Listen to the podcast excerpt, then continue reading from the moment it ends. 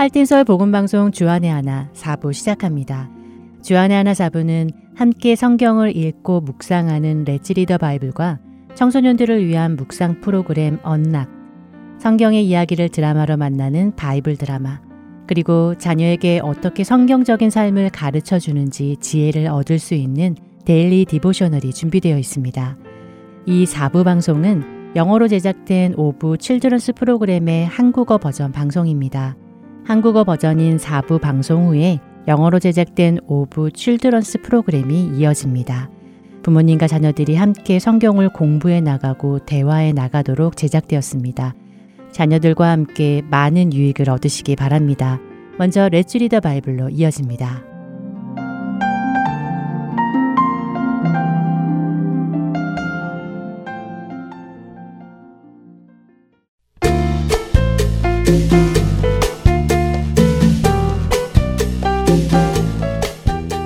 애청자 여러분 안녕하세요. 레처리 더 바이블 진행의 신용호입니다. 사도 바울은 예루살렘에서 온 몇몇 유대인들이 퍼뜨려 놓은 다른 복음에 대항하여 참된 복음이 무엇인지를 갈라디아서 전체에서 설명해 나갑니다. 갈라디아 교회 안에 와서 다른 복음을 전한 사람들은 복음만을 변질시킨 것이 아니라 사도 바울의 사도로서의 자격에 의심을 품게 하였고 그가 사도로서 자격이 없기에 그의 가르침이 예루살렘에 있는 교회의 지도자들의 가르침과도 다르다고 소문을 냈지요. 그런 소문에 대한 변론을 오늘 읽을 갈라디아서 2장 1절에서 10절 사이에 바울이 기록해 나갑니다. 갈라디아서 2장 2절의 말씀을 현대인 성경으로 읽어보면 나는 하나님의 계시를 받고 예루살렘에 올라가 내가 이방인들에게 전파하는 기쁜 소식을 공식 석상에서 전하였고 지도자들에게는 개인적으로 설명했습니다. 그것은 내가 과거에 한 일과 현재 하는 일이 헛되지 않을까 염려해서였습니다. 라고 번역해 놓았습니다. 사도 바울은 자신이 전하는 복음을 예루살렘 교회의 지도자들인 사도들에게 설명을 한 적이 있다고 하지요. 바울이 그들에게 자신이 전하는 복음을 설명한 이유는 사도들에게 인정을 받기 위해서나 혹시 잘못 알고 있는 것이 있으면 사도들의 조언이나 가르침을 받기 위해서가 아니었습니다. 사도 바울이 전하는 복음은 사람에게서 배운 복음이 아니라 하나님께서 계시하신 복음이기에 사도 바울은 자신이 이방인들에게 전하는 복음이나 사도들이 유대인들에게 전하는 복음이나 동일한 복음인 것을 확인시키기 위함이었습니다. 바울의 설명을 들은 예루살렘의 지도자들도 바울이 전하는 복음과 베드로가 전한 복음이 같다는 것을 인정하였고 하나님께서 베드로는 유대인의 사도로 삼으셨고 바울은 이방인의 사도로 삼으셨다는 사실을 인정하였다는 것을 밝히지요. 그렇기에 더 이상 거짓 복음을 전하는 사람들의 말에 미혹되지 말고 사도 바울이 전한 그 복음을 꼭 붙들고 진리 안에 거해야 함을 설명합니다. 여러분은 어떻습니까? 여러분이 전달받은 복음은 성경이 말씀하시는 하나님이 계시하신 복음입니까? 아니면 사람들에 의하여 변질되어진 복음입니까? 만일 우리가 알고 있는 복음이 하나님께서 계시하신 복음이 아니라면 어떻게 될까요? 예수님의 말씀처럼 천국 앞에서 우리는 예수님의 내가 너희를 도무지 알지 못하노라 라고 하시는 두려운 음성을 들을지 모릅니다. 그렇기에 우리는 우리가 들은 복음, 우리가 알고 있는 복음을 하나님의 계시가 담긴 성경을 공부하며 점검해야 합니다. 그리고 날마다 진리 안에서 굳건히 서 나가야 할 것입니다. 그런 은혜가 우리 모두에게 있기를 바랍니다. 레처리더 바이블 갈라디아서 2장 1절부터 10절까지의 말씀을 읽고 마치겠습니다. 14년 후에 내가 바나바와 함께 디도를 데리고 다시 에루살렘에 올라갔나니 계시를 따라 올라가 내가 이방 가운데서 전파하는 복음을 그들에게 제시하되 유력한 자들에게 사사로이 한 것은 내가 다름질 하는 것이나 다름질 한 것이 헛되지 않게 하려 함이라. 그러나 나와 함께 있는 헬라인 디도까지도 억지로 할례를 받게 하지 아니하였으니 이는 가만히 들어온 거짓 형제들 때문이라. 그들이 가만히 들어온 것은 그리스도 예수 안에서 우리가 가진 자유를 엿보고 우리를 종으로 삼고자 함이로되 그들에게 우리가 한시도 복종하지 아니하였으니 이는 복음의 진리가 항상 너희 가운데 있게 하려 함이라. 유력하다는 이들 중에 본래 어떤 이들이든지 내게 상관이 없으며 하나님은 사람을 외모로 취하지 아니하시나니 저 유력한 이들은 내게 의무를 더하여 준 것이 없고 도리어 그들은 내가 무할례자에게 복음 전함을 맡은 것이 베드로가 할례자에게 맡음과 같은 것을 보았고 베드로에게 역사하사 그를 할례자의 사도로 삼으신 이가 또한 내게 역사하사 나를 이방인의 사도로 삼으셨느니라. 또 기동같이 여기는 야고보와 게바와 요한도 내게 주신 은혜를 알므로 나와 바나바에게 친교의 악수를 하였으니 우리는 이방인에게로 그들은 할례자에게로 가게 하려 함이라. 다만 우리에게 가난한 자들을 기억하도록 부탁하였으니 이것은 나도 본래부터 힘써 행하여 왔노라. 레츠 리더 바이블 갈라디아서 2장 1절부터 10절까지의 말씀을 읽었습니다. 안녕히 계세요.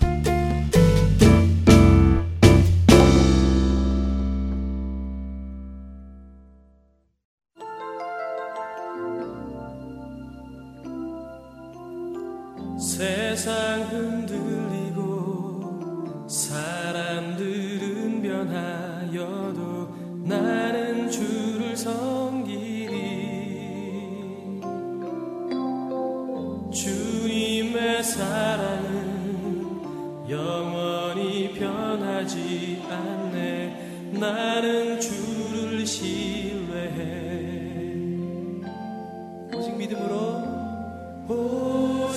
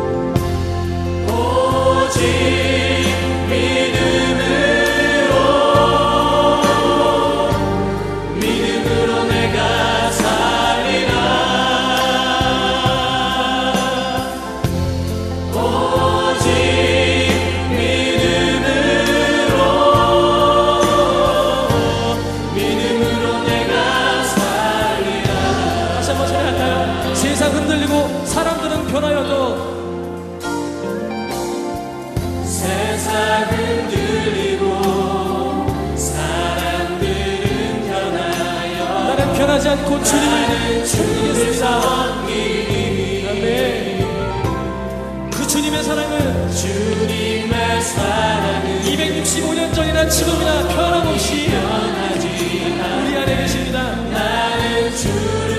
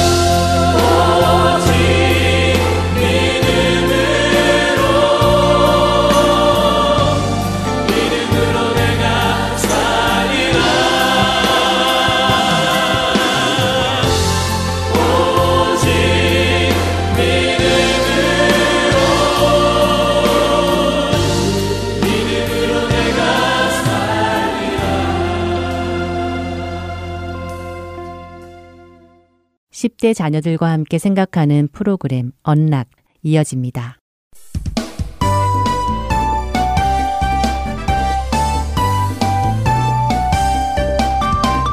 애청자 여러분 안녕하세요. 언락 진행의 이세진입니다. 오늘 함께 나눌 언락 첫 에피소드는 네트, 그물입니다. 오늘은 누가복음 4장 31절부터 37절의 말씀과 누가복음 5장 1절에서 11절까지의 말씀을 함께 청취하시면 도움이 될 것입니다. 첫 번째 에피소드는 사바나 콜맨의 글입니다. 참으로 힘들기만 하고 아무런 수확도 없던 기나긴 밤이었습니다. 지칠 대로 지친 시몬은 힘없이 배 위에 앉아 그물을 정리하고 있었죠. 그런데 큰 무리에 둘러싸인 채로 예수님께서 배 가까이로 오셨습니다.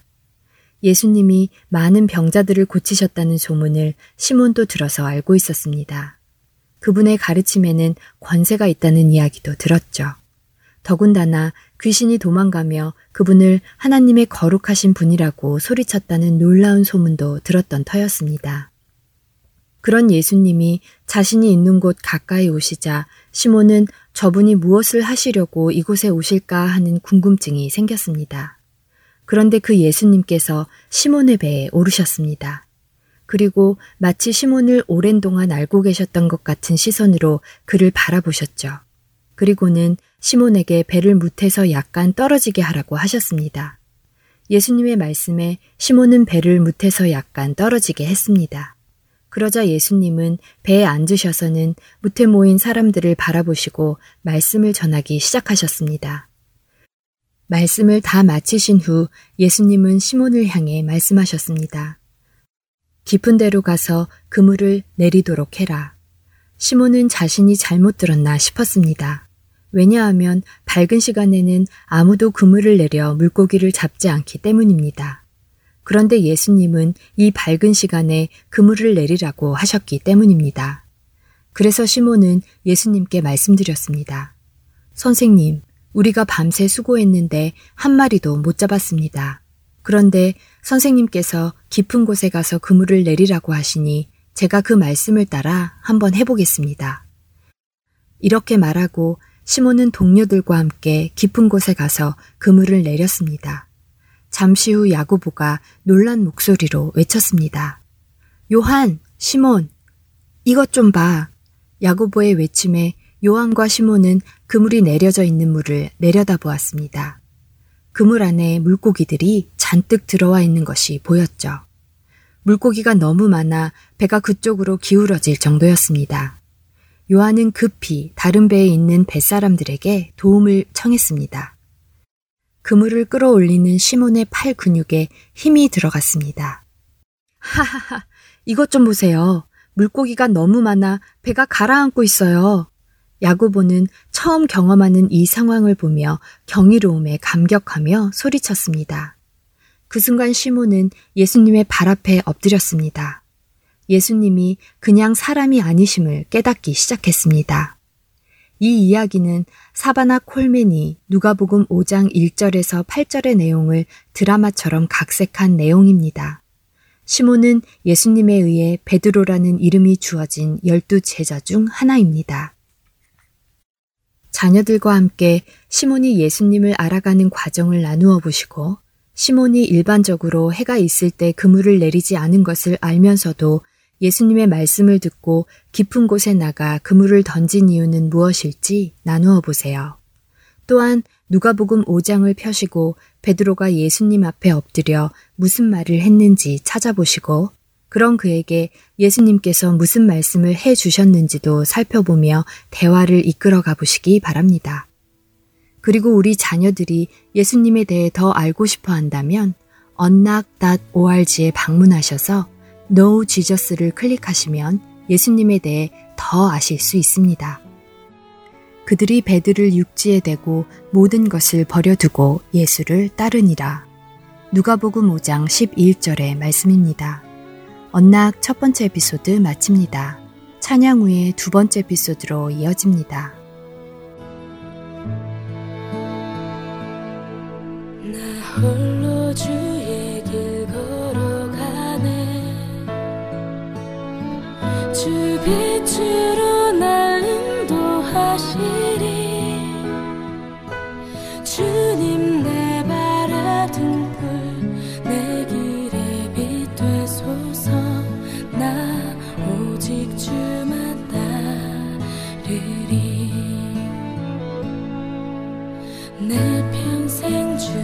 心去。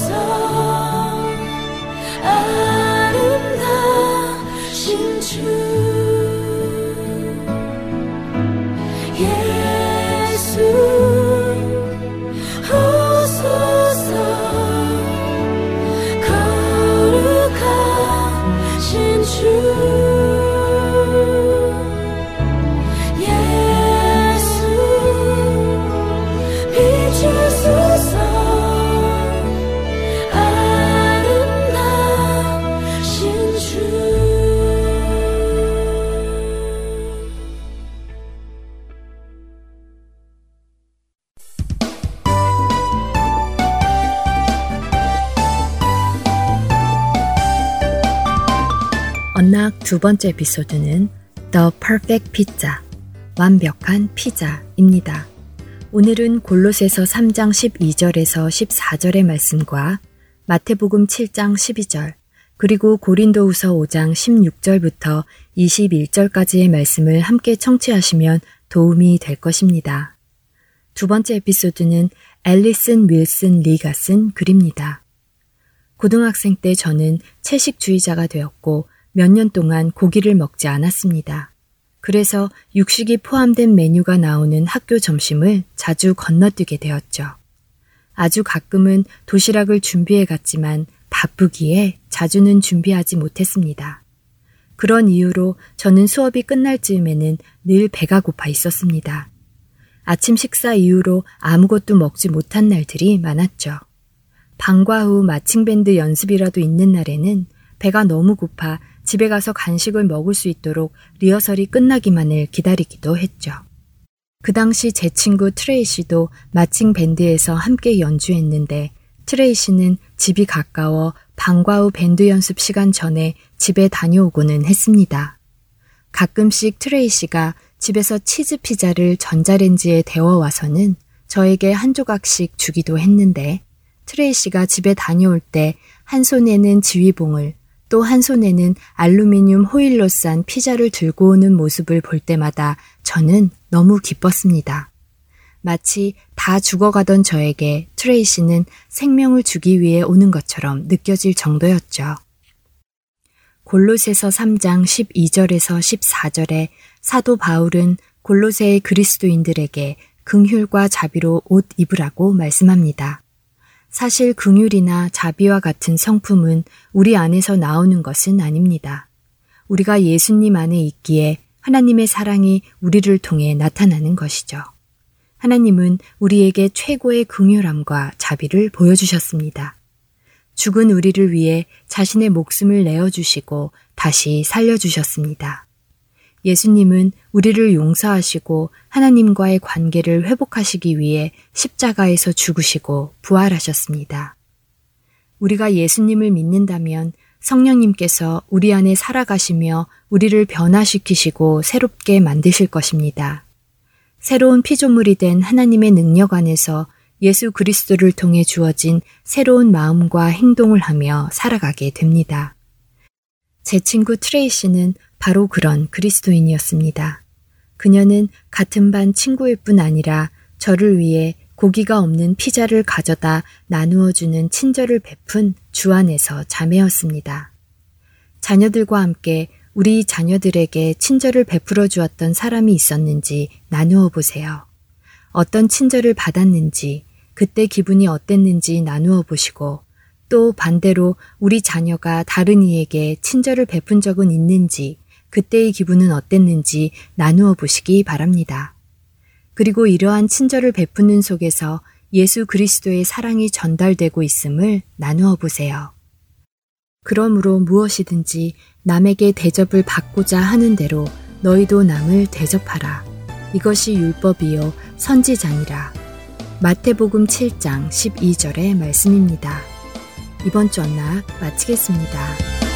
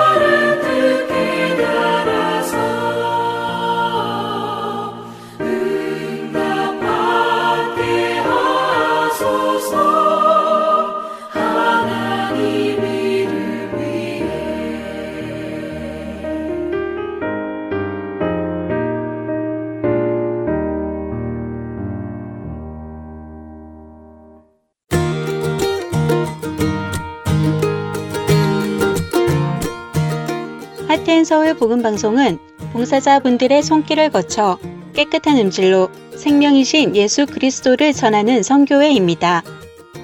방송 프로그램의 자금 제거, 볼륨 작업 등의 도움을 주실 편집 봉사자들을 찾고 있습니다. 사무실에 방문하여 봉사하실 수 있고 집에서 컴퓨터로 봉사하실 수도 있습니다. 필요한 자들에게 생명의 말씀을 전하는 이 귀한 사역에 참여하실 여러분들을 기다립니다. 자세한 문의 사항은 사무실 전화번호 602-866-8999로 문의 주시기 바랍니다.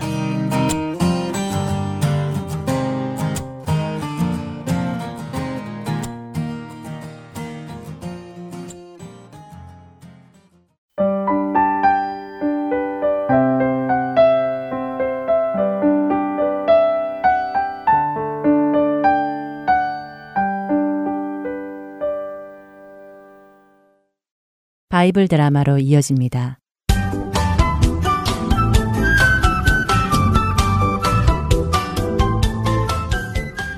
애청자 여러분 안녕하세요.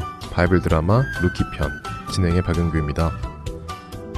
하나님께서 이스라엘 백성들을 용서하시고 그들을 돌보시기 시작하셨다는 소식을 전해 들은 나오미는 며느리들과 함께 모압을 떠나 나오미의 고향 베들레헴으로 향합니다.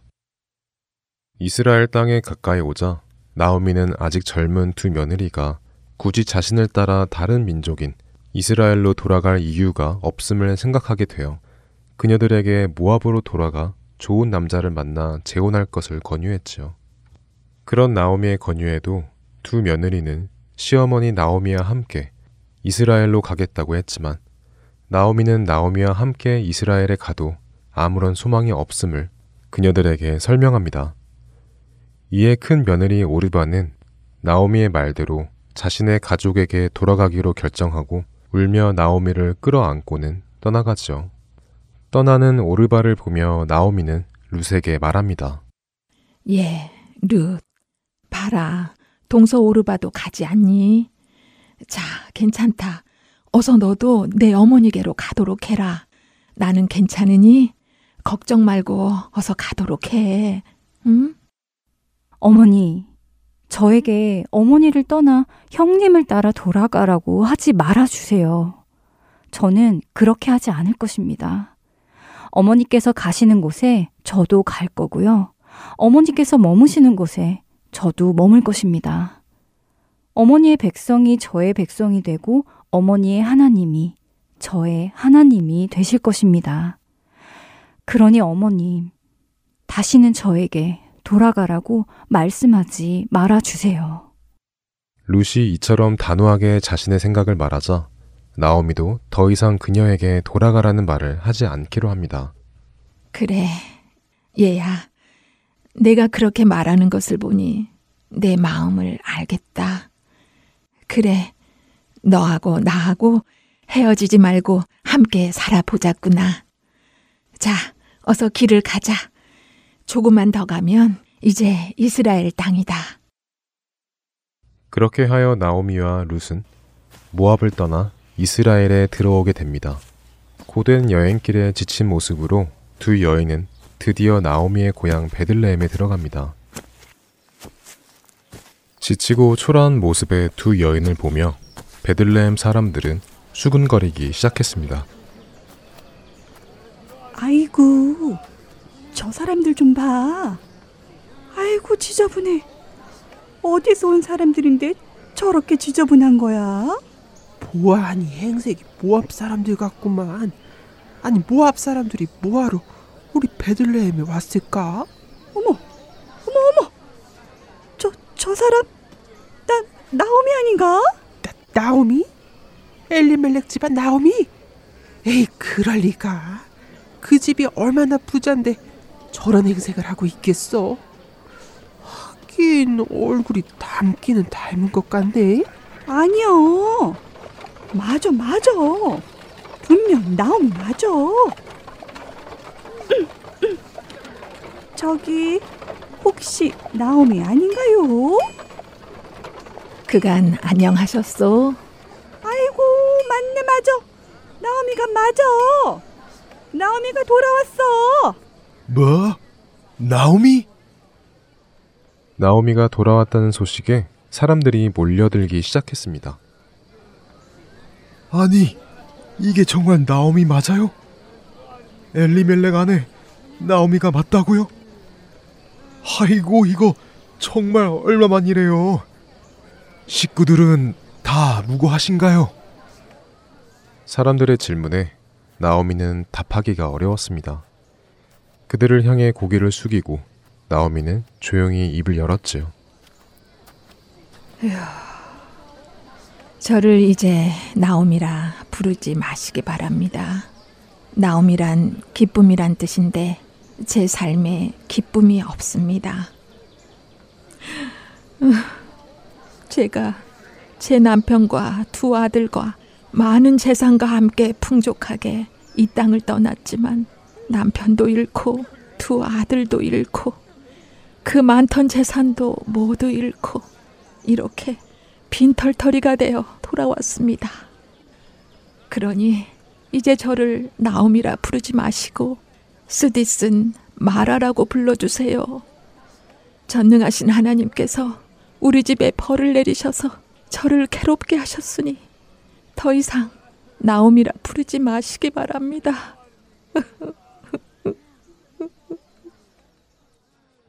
나오미의 슬픈 소식에 베들레헴 사람들은 할 말을 잃었습니다.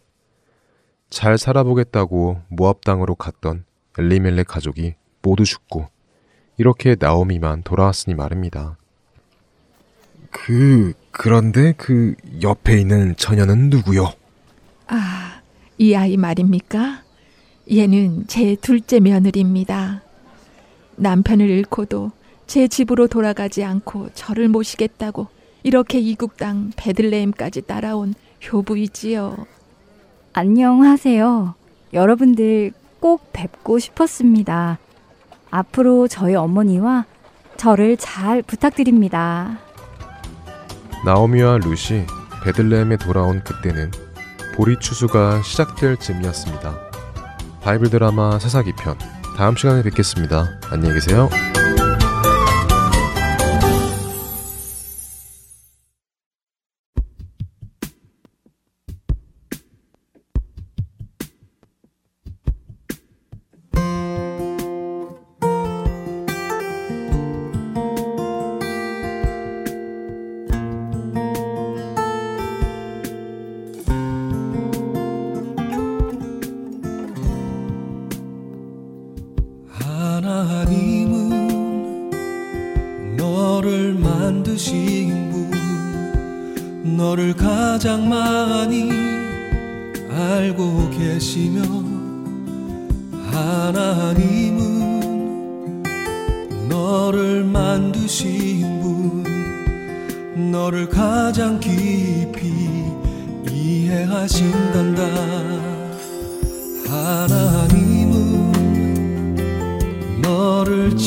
지키시는 분 너를 절대 포기하지 않으면 하나님은 너를 지키시는 분 너를 쉬지 않고 지켜보신단다.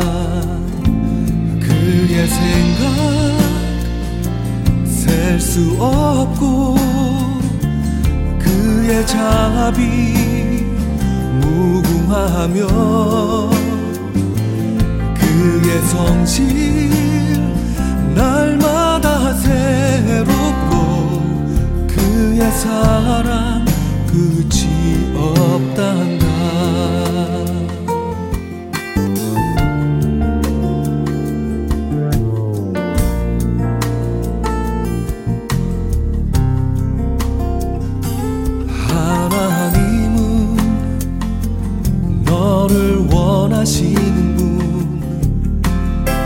세상 그 무엇 그 누구보다 하나님은 너를 원하시는 분 너와 같이 있고 싶어 하신단다.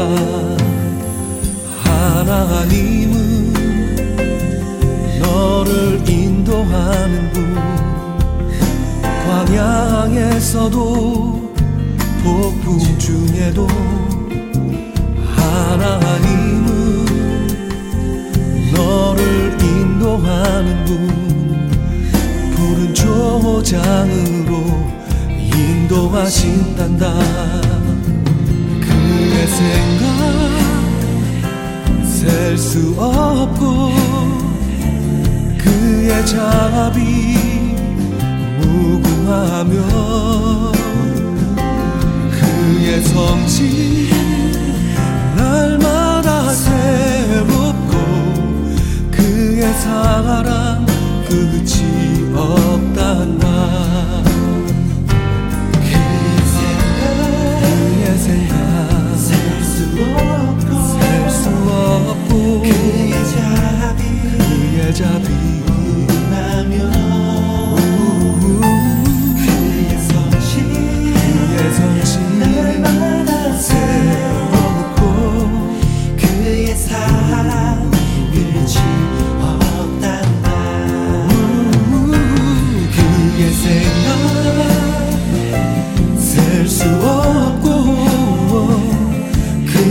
자비 무궁하며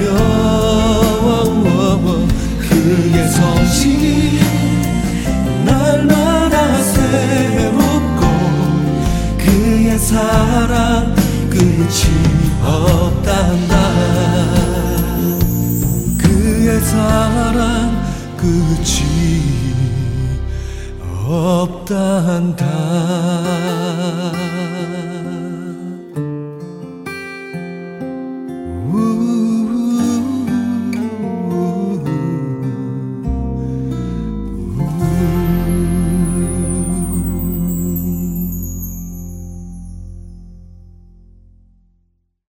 계속해서 Daily Devotional 보내드립니다.